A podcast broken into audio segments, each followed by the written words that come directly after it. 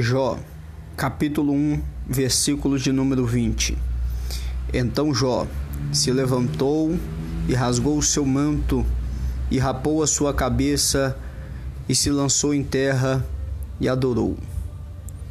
No contexto anterior, Jó acabou de receber um golpe, golpe este que vai lhe fazer perder todos os seus bens, todos os homens que tinha a seu serviço e também todos os seus sete filhos e três filhas. Então Jó, mediante esse ataque, no versículo de número 20, ele vai quebrar o silêncio. Quando ele recebe as notícias das percas e dos danos que ele acabou de sofrer, ele mantém o silêncio. Mas quando ele recebeu a notícia que seus dez filhos, todos de uma só vez, morreram, ele quebra o silêncio e ele vai nos ensinar algo aqui nesse versículo de número 20 apesar do versículo de número 1 do capítulo 1 de Jó dizer que Jó era reto, sincero, temente a Deus e se desviava do mal. Ou seja, Jó tinha todas as prerrogativas que lhe atribuía o título de um verdadeiro servo do Senhor. Mas até mesmo o mais zeloso dos servos do Senhor, não está livre ou imune ou restrito das contingências ou das possibilidades da vida. Esse grande e justo homem, este grande golpe.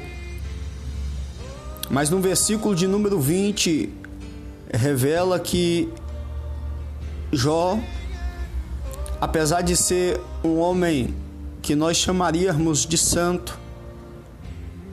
Essa santidade que Jó expressava não vai anular a sua humanidade, porque ser santo não é ser semideus, mas, pelo contrário, é ser humano, mais ainda. Então, no versículo 20, mediante esse golpe que Jó recebeu, Jó vai expressar todos os símbolos do sofrimento. Jó vai rasgar o seu manto, vai raspar a sua cabeça e se lançar em terra. Mas ainda no presente versículo que Jó ele libera esse grito de ai mostrando sua humanidade, mostrando que o mais santo e mais zeloso dos servos do Senhor não está restrito às contingências da vida, às possibilidades da vida, à dor. No meio desse lampejo de ai, desse grito de ai, também vai soltar algo por nome de adoração nós vamos aprender com Jó que não estamos imunes da dor,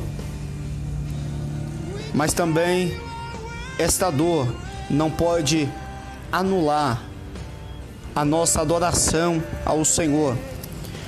Nesse versículo, Jó também ele vai refutar a tese de Satanás, que a qual se apresentou diante do Senhor e disse que Jó apenas servia, servia o Senhor por causa das bênçãos a qual o Senhor lhe facultava. Mas Jó vai nos ensinar que o homem, ele pode adorar o Senhor não apenas na alegria, mas também nos momentos de tristeza. A palavra